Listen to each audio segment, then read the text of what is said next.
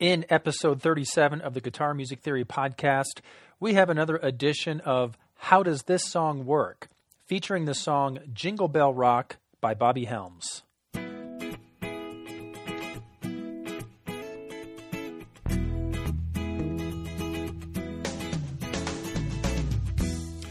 Greetings, guitar engineers. Welcome to the Guitar Music Theory Podcast. I am your host, Desi Serna. Today we have a special Christmas episode. We're going to continue with my series, How Does This Song Work? I'm going to discuss the song Jingle Bell Rock by Bobby Helms. This song has a lot of really cool composition techniques in it, including uh, voice leading, secondary dominants, and the use of diminished chords. Uh, this is stuff that I teach in my fretboard theory books and videos, volume 2. I'm going to be talking a lot about music theory in this podcast episode. If that's something that's new to you, you can head over to my website, guitarmusictheory.com, and you can f- enroll in my free introductory music theory course. And if you enjoy that and you want to get into more depth, you can take a look at my much more comprehensive fretboard theory video series. Just head over to guitarmusictheory.com. Now, today's lesson is actually pulled from a YouTube video that I made and I uh, have posted today uh, as well. You can go over to my YouTube uh, channel, Desi Serna Guitar, and you can watch this same lesson um, on video, which might be a little bit more helpful because you can watch me play this. But anyway, I pulled the audio right out of it and I'm going to use it right here in the podcast. I did miss uh, I did uh, misspeak a few times during the lesson. I, I, I, said the wrong chord when I was playing something else. I corrected that in the video by adding some text to the screen, and uh, you're not going to see that here in the podcast. But I still think you can understand what I'm talking about, and you can follow the lesson fine. But you can head over and watch the YouTube video as well if you would um, if you would like to. And by the way, are you receiving emails from me? Do you get emails when I upload a new podcast or a video or a blog post or when I have news or a new course or something like that? If you're not already receiving emails from me, you can head over to the website, enroll in any one of the free courses, and you will automatically get included in my email list, and then you will receive communication so you know everything that I'm working on and everything that I release. So just head over to guitarmusictheory.com, enroll in a free course, and get on the email list. All right. Well, let's now get going with today's lesson.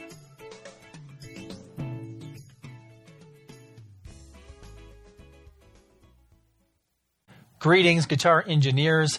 I'm Desi Serna, and welcome to another installment of How Does This Song Work? Today, we're going to take a look at the song Jingle Bell Rock, which may as well be called Jingle Bell Jazz because it includes a lot of jazz elements, including voice leading, diminished chords, 251 chord progressions, and even an augmented chord. Now, I'm going to discuss the main harmony that you hear in the song, and I'm going to show you how you can play that harmony on the guitar using chords. But I want to point out that there actually isn't a guitar in the song that's strumming all of these chords. So what I have done is kind of create uh, created a composite of what the different instruments and vocals in the music are doing, and showing you how you can play that same harmony and essentially form the same chords that all those instruments and vocals are forming on the guitar. I'm also not going to deal with any of the uh, specific guitar parts from the song or any of the fills or lead lines. I just want to focus on the main chord changes of the song. So let's dive in. The first chord changes you hear after the introduction are Jingle bell, jingle bell, jingle bell rock.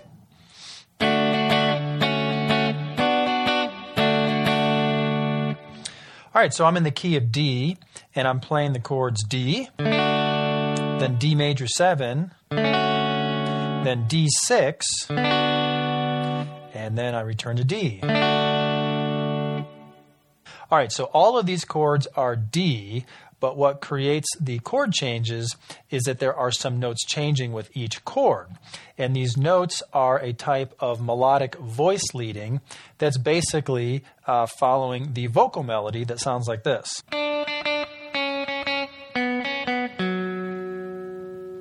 So that uh, melody starts on D, and you hear that D note in the first chord, D. And then that melody drops to uh, C sharp. So you have that C sharp note in the chord. That makes a C major 7 chord. And then that note drops to B, and you hear that note in the chord. That makes a D6 chord. And then that note drops to uh, F sharp, which is actually the third of the D chord. So you can play a D chord and you can put the third F sharp in the bass there if you would like. So.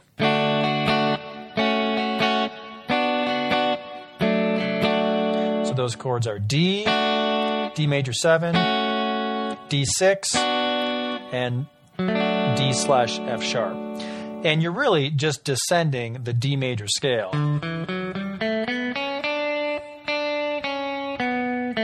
The first part of that. Or.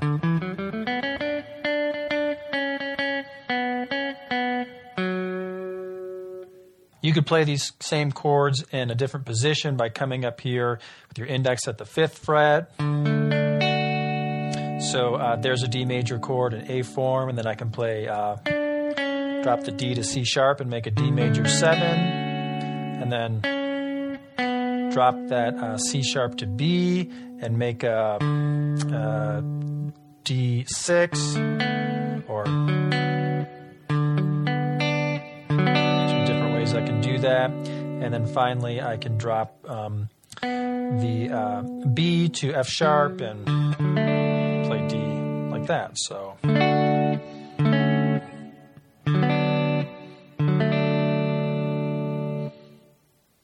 All right, so those first chord changes are an example of the composition technique called uh, voice leading, and it also includes us, you know, uh, added chord tones with the uh, major seven and the six. I talk about added chord tones in uh, my fretboard theory uh, books and videos, volume one, the first level, and then I get into examples of voice leading in fretboard theory, volume two, chapter 3.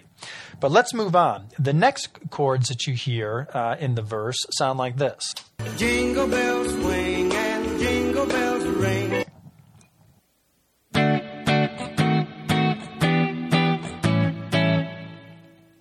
I'm simplifying the rhythm here just to make it kind of straight and easy uh, to follow. So, all right, uh, the chords here um, are D, D sharp diminished,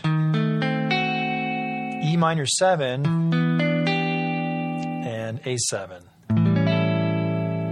D is the one chord, because uh, we're in the key of D. E minor 7 is the two chord, and A7 is the five chord. So this is one, and then basically it's two, five.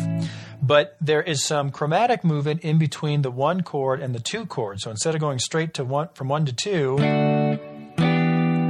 have this in between, that is a diminished chord. That is a full diminished chord, all minor thirds, unlike the uh, half diminished uh, chord or the minor flat five triad that occurs on the seventh degree of the major scale. This is actually a full diminished chord. I teach these in Fretboard Theory, Volume 2, and their use, and here's a good example of that. Um, so, uh, probably familiar with a D chord like this. If the diminished chord is new to you, I'm playing it like this. I've got D sharp on the fifth string at the sixth fret, and then I have A on the fourth string at the seventh fret, and then I have C on the third string at the fifth fret, and then my pinky is grabbing F sharp here on the second string at the seventh fret. I'm not playing either the high or low E string, it's just. And this connects to an E minor 7 so D, D sharp diminished, E minor 7. So this is kind of another uh, example of voice leading. Um, voice leading involves using, um, uh, you know, uh, either a, a, melody or some common chord tones or some half step movement, whole or half step movement to make smooth transitions in between chords. And the diminished chord in particular, its main function is to create some sort of like chromatic. Uh, you know, half step movement in between chords, and you see that here with the D, D sharp into the E. diminished chords sound awfully strange by themselves. Very dissonant. It's hard to understand why anyone, anyone would want to play that chord or how to use it. But notice how good it sounds in between the D and the E minor. In that context, it makes perfect sense to our ear and it creates some nice um, kind of chromatic voice leading or chromatic movement. And that is a. Uh, um, something that occurs a lot in jazz, which is why I call this song Jingle Bell Jazz, because it's got these sort of elements in here. And creating this sort of chromatic movement is the primary uh, function of diminished chords. So if you had learned diminished chords and thought maybe their use was something else, maybe you thought they were like a blues lick or something, mm-hmm. you know, you know. Um, that's actually not a diminished chord, uh, it, even though it looks like a diminished chord fingering, and that's not the way the diminished chords are used in music composition and harmony. That's how they're used, and you can learn more about that in Fretboard Theory, Volume 2. All right, so uh, after the E minor 7, you go to an A dominant 7, the 5 chord, and then the music kind of goes back and forth between the 2 and the 5 chord a few times. Here it is. Snowing and blowing up bushels of fun. Now the jingle hop has begun. So that's 2, 5, 2, 5, back to five, and uh, I'm hearing an A7 sharp 5 there at the end, which is an augmented chord. So let's talk about this. So 2 5 movement is uh, very common in jazz. Another reason why this song has uh, a jazzy sound to it. And then an, uh, um, playing in A7 sharp 5, which is a type of altered chord, is also very common in jazz. You typically don't hear it in rock um, music unless the music has um, some jazz elements to it, like Jingle Bell Rock, which I call Jingle Bell Jazz. Um, so you just take an A7 chord. Here's the fifth E, and I'm going to raise it. So I've got a root, flat seven, major third, sharp fifth. And that creates some tension and uh, some more color, which pushes to and resolves back to D, and that's where the music uh, goes next. Now, an A7 chord by itself, uh, an A dominant seventh, naturally um, has um, tension, and it wants to uh, push to and resolve to the one chord. That's uh, what's known as dominant function. This is all fretboard theory, volume two stuff. Um, so you can create a little bit of that push even without the without the uh, altered chord, but the altered chord just adds uh, more tension and more of that dominant push.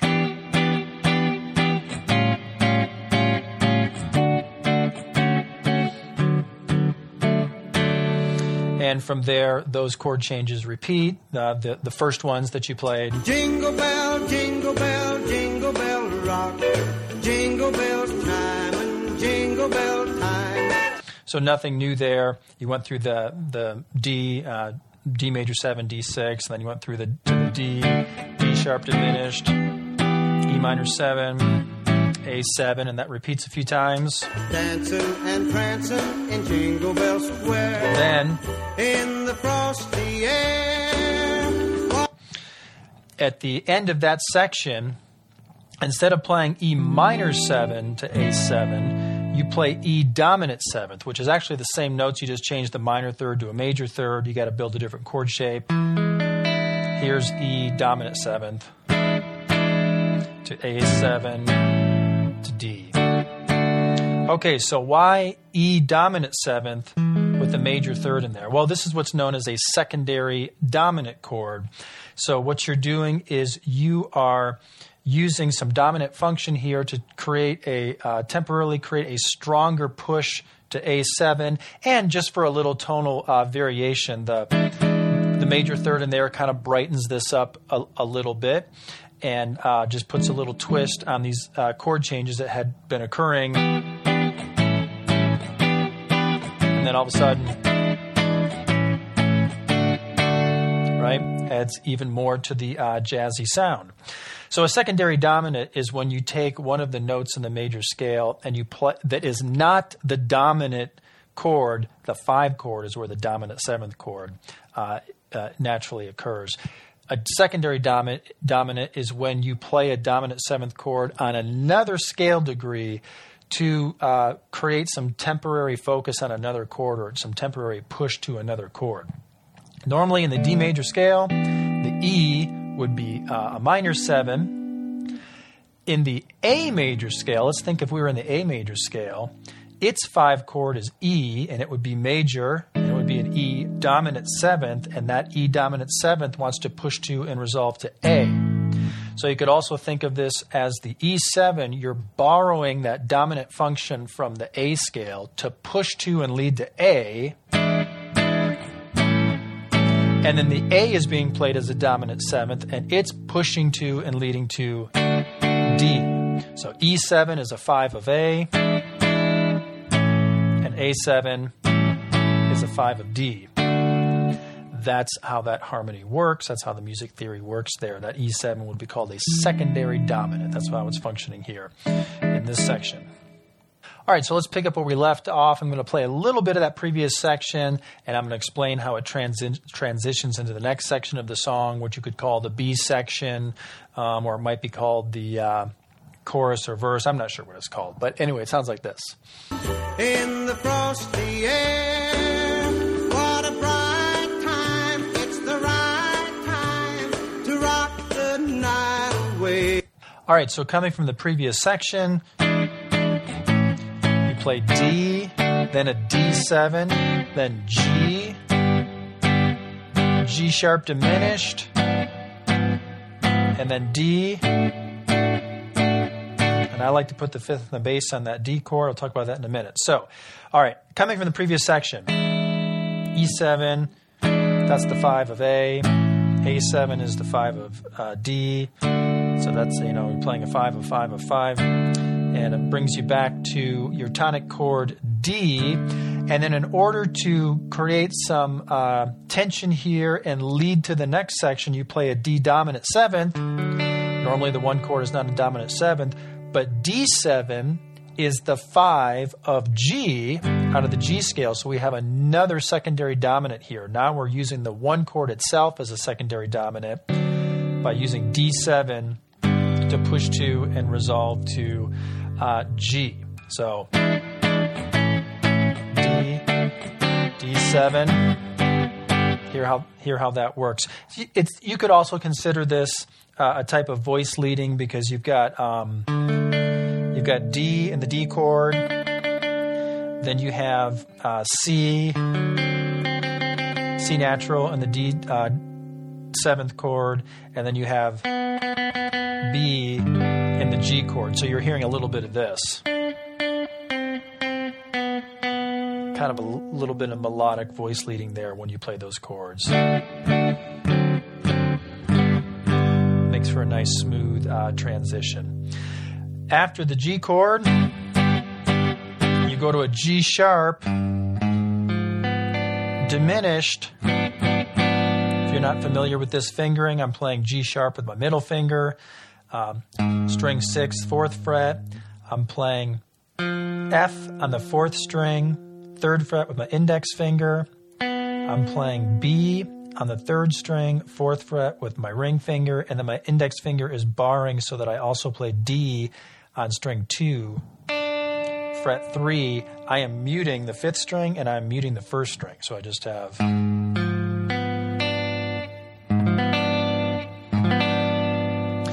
And again, diminished chords sound very dissonant and strange on their own.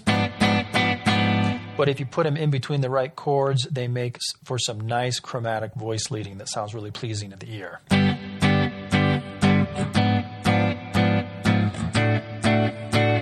In this case, that G sharp diminished is leading back to D. And I like to put the fifth in the bass here. Here's D, there's the root D, there's the fifth and the sixth string. Um, because my ear is just expecting to hear G, G sharp to A. that chromatic um, passage there complete. You know.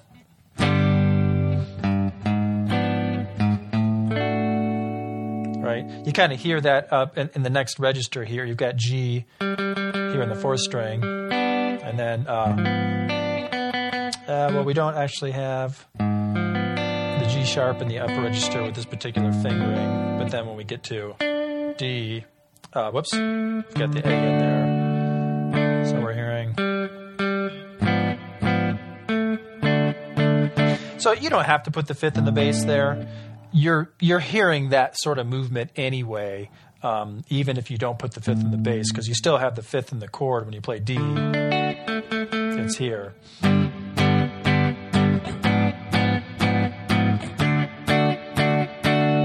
So we have um, another diminished chord, adding some uh, uh, chromatic voice leading. You know, some people call these a passing chord because they're helping you pass from one chord to another, creating um, some, you know, uh, interesting harmony as you uh, uh, as you go from one chord uh, to a next. And again, it's a, this is a jazz element, and it's one of the things that makes this song sound uh, so jazzy. And it's the reason why this song is such a great introduction to jazz. Um, you know, I'm not really a uh, I'm not really a fan of straight up jazz. I, I, have I find it hard to listen to like straight up bebop jazz and stuff. I like jazz elements. I like some jazz harmony, but I usually prefer to hear them in a pop or rock um, context. Um, like this song, I actually love this song because of the chord changes and the harmony and these uh, um, jazz elements. So this is a little bit more up my alley, and this is actually a great song to get introduced to these composition techniques. Um, it would be kind of a good introduction if you wanted to learn more about jazz, but you weren't ready to dive in completely to to full blown jazz this is kind of a good introduction to that. Or if you're like me and you like some jazz elements, but you'd like to see how they would work in more of a pop rock con- context, Jingle Bell Rock here um, is perfect. And you're learning a lot about some kind of more advanced composition techniques that go beyond what I teach in the first volume of Fretboard Theory. And uh, these are actually taught in Fretboard Theory Volume 2 um, both the book and the video version. And I actually referenced Jingle Bell Rock, I think, a few times in that chapter. Anyway, so let me just back up. We came from the first court, um, first section of the song into the next section.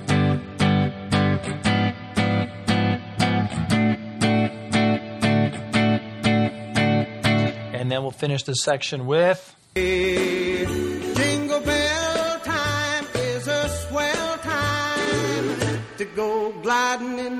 Horse. And that's just another 251 to D, and you are going to use the secondary dominant E7 instead of E minor 7. So, uh,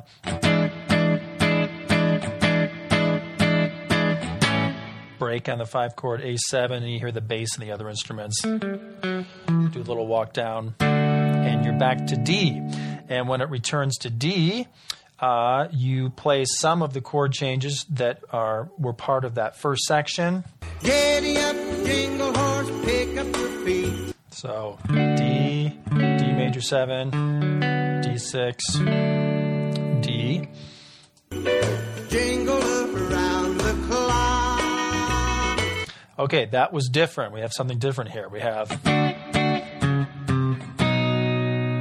We're going from the one chord D to the sixth chord, which would normally be B minor, but in this case we're going to play D7, D dominant seventh. Adds a little bit more color, makes it sound a little bit more brighter. Or I can play it over here. I kind of like to add some chromatic um, movement as I and I like to walk down to the sixth chord.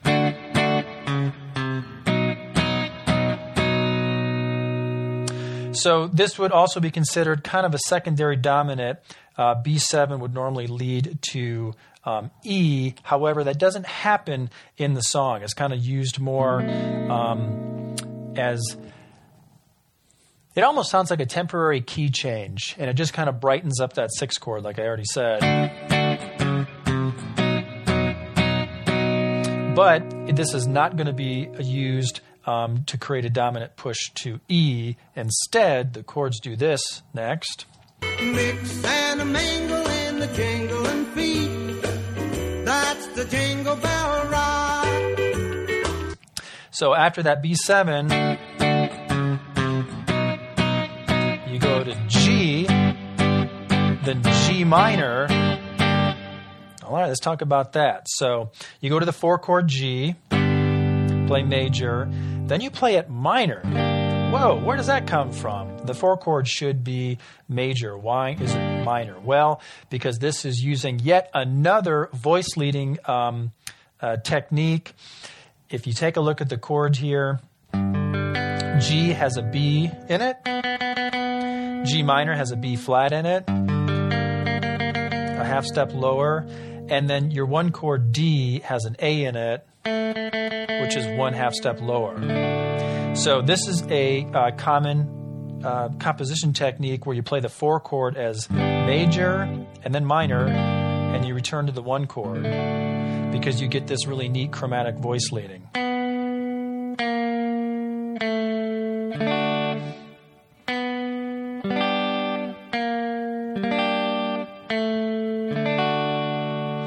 Um, this is a neat chord change. Uh, you know, you've got a G minor in there, which you normally wouldn't think of using when you're in the major scale because the four chord isn't um, isn't minor, and it works because the chords are connected by that little um, half step. Um, uh, movement and it sounds really uh, it's got a nice smooth transition sounds pleasing to our ears so it's an it's a it's a way that you can break the rules and make it sound make it sound good by applying other rules like voice leading. Um, the Beatles were a big fan of this technique using the, the minor four chord, as it's called, and you hear it. I think you hear it in like Nowhere Man and Across the Universe and that sort of thing. But you certainly hear it in other um, other music by other artists as well. So this is a voice leading technique that leads to the one chord, but surprise twist, Jingle Bell Rock doesn't go to the one chord following this, not immediately. Instead, you go back and you do two, five, one movement, and then you go to the the the uh, five chords. So you have.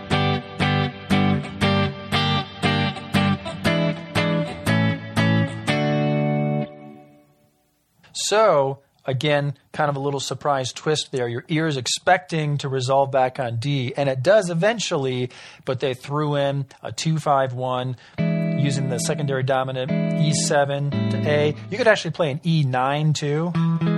If you're familiar with that chord shape, that's a dominant seventh chord, but with a nine in there. You do hear the guitar and the track, you know, go hear that ninth up top. Uh, but either one, nine, or you can play a plain seventh. Either one works. But then you eventually get back to the D chord where your ear was expecting to go, and you've got resolution. And that actually completes the song because the song just cycles through uh, these same type of chord progressions. At the end of the song, uh, you ta- you tag that two five one. So that section that I just played there, I believe at the very end of the song, you go.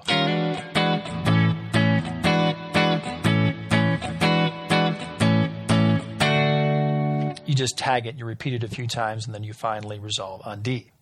Let me play through it for you. so this is where we left off. We'll go back to the first set of chord changes. Then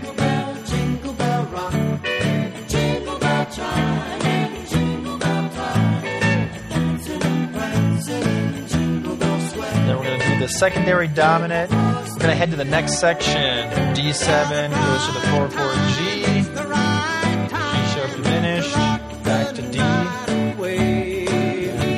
E7, E7, gliding in the one horse sleigh. Giddy up, jingle horse, pick up your feet. Heading to that. B7. G, G minor, and then two, five, dominant seven, dominant seven. and you finally get back to the one chord. And you could end on a what is this? This is called a D69 chord here. Um, from the top, 10th fret, I'm holding the first string, second string, then my index finger, uh, first string, second string of the 10th fret, then my index finger is holding the third string, fourth string, and fifth string, barring all at the ninth fret, and then my middle finger is reaching over to grab the root D. Nice jazzy rockabilly uh, sounding chord here. You've got a root, uh, major third, sixth, that's a ninth, fifth, and a root. And before that, at the end of the song, you had that 251 that repeated. And if you wanted to play E9 instead of E7, you can. Guitar doing that in the track. And then there's some lead stuff in there. And remember, I'm not I'm not going to cover that lead stuff. That might be a good lesson for next year, Christmas 2020, maybe. If you're interested, make that request. All right, so that's how you can play the chord changes to the song Jingle Bell Rock by Bobby Helms. And I have explained um, the harmony and the music composition techniques that are used in this song. Lots of really cool elements. Again, you've got, you know, a six chord, a major seven chord in there. You've got uh, some melodic voice leading. You have some chromatic voice leading. You've got diminished chords. You've got two, five, one movement. You've got secondary dominants. You've got that minor four chord uh, thing happening. Uh, I did put an altered chord. Whoops. In there uh, once, which might be new to you. So, lots of great elements um, to learn. Now, let me just warn you here uh, if this is if this is over your head and you're not familiar with a lot of the stuff I'm talking about, you can go ahead and, and strum through this and learn it if you want, if you are able. But um, don't get ahead of yourself. You might need to back up and work on some more foundational music theory so you can understand where this stuff in this song comes from and why it works. So in Fretboard Theory Volume One, I talk about chord construction. I talk about um, chord progressions and playing by numbers, how you build chords from the major scale and play progressions. I talk about add, you know, adding extra uh, added chord added chord tones and extensions to chords, and I talk about intervals. If you haven't completed um, that level instruction, and if you don't understand how those things apply to uh, music and familiar songs, then you're really getting ahead of yourself trying to take things to this level because this all builds on top of that foundation. So go back to Fretboard Theory Volume 1 and make sure that you understand all those chapters on chord construction uh, intervals, and chord progressions. Then you can take a look at Fretboard Theory Volume 2, where I take things to the next level. I pick up where we leave off in Volume 1, and you learn about um, other composition techniques, um, including. Um, uh, you know, uh, key changes, modal interchange, passing chords, you know, diminished chords, augmented, augmented chords, uh, voice leading. Um, we get into some jazzy elements, but only jazz elements as they occur in popular styles of music. I, I don't actually get into playing uh, straight up uh, bebop jazz, but that's intentional because my course focuses on popular styles of music, rock and pop music, and how you can understand its composition, and its music theory.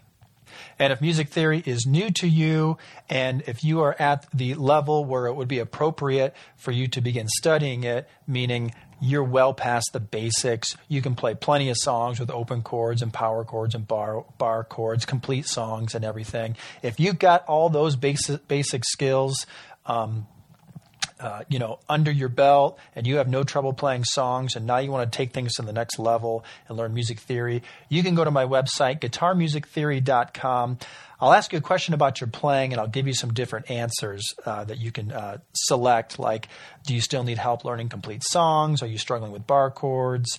Um, are you uh, past all that and you want to learn lead guitar? And one of the options is is that you're past all of that stuff and you you're ready to really get more into the details of music theory. So if you're at that level, you can select that option and that will take you to a free course that you can enroll in. And I will give and I will give you an overview of music theory. I introduce you to some really important topics that every guitar player needs to know in order to understand how music works on the fretboard and how popular songs are composed. And then, if that free course works for you and you want more of it, you could also take a look at my much more comprehensive uh, fretboard theory video course uh, that's for sale on my website. But you start with the free course because that's got a lot of good, useful information in it. And if that works for you and you want more of that, then you know that you, it would be smart to invest in the fretboard uh, uh, theory course, and I do give you some samples of the fretboard theory video instruction. So if you're looking for some samples for that, just sign up for my free uh, music theory course on the website, and you can take a look at all of that. So if you try to find the chords to Jingle Bell Rock as I played them on the internet, you're probably not going to have much luck. I was not able to find anything reliable. All the tab sites and even some of the sheet music sites either had the song in the wrong key, which I hate. It's in the key of D. I didn't I don't want it in a different key. And all of them had different versions of the chord changes, and I didn't feel like they really fit uh, the music um, as well as what I have demonstrated for you here. So that's why I'm not going to provide a link to any website or anything because I didn't find anything that I really liked. So I would just review this video and review the chords as I have uh, shown them to you. I think this is the closest way that you can strum along with the Bobby Helms version of Jingle Bell Rock and really capture the harmony that's occurring in that song.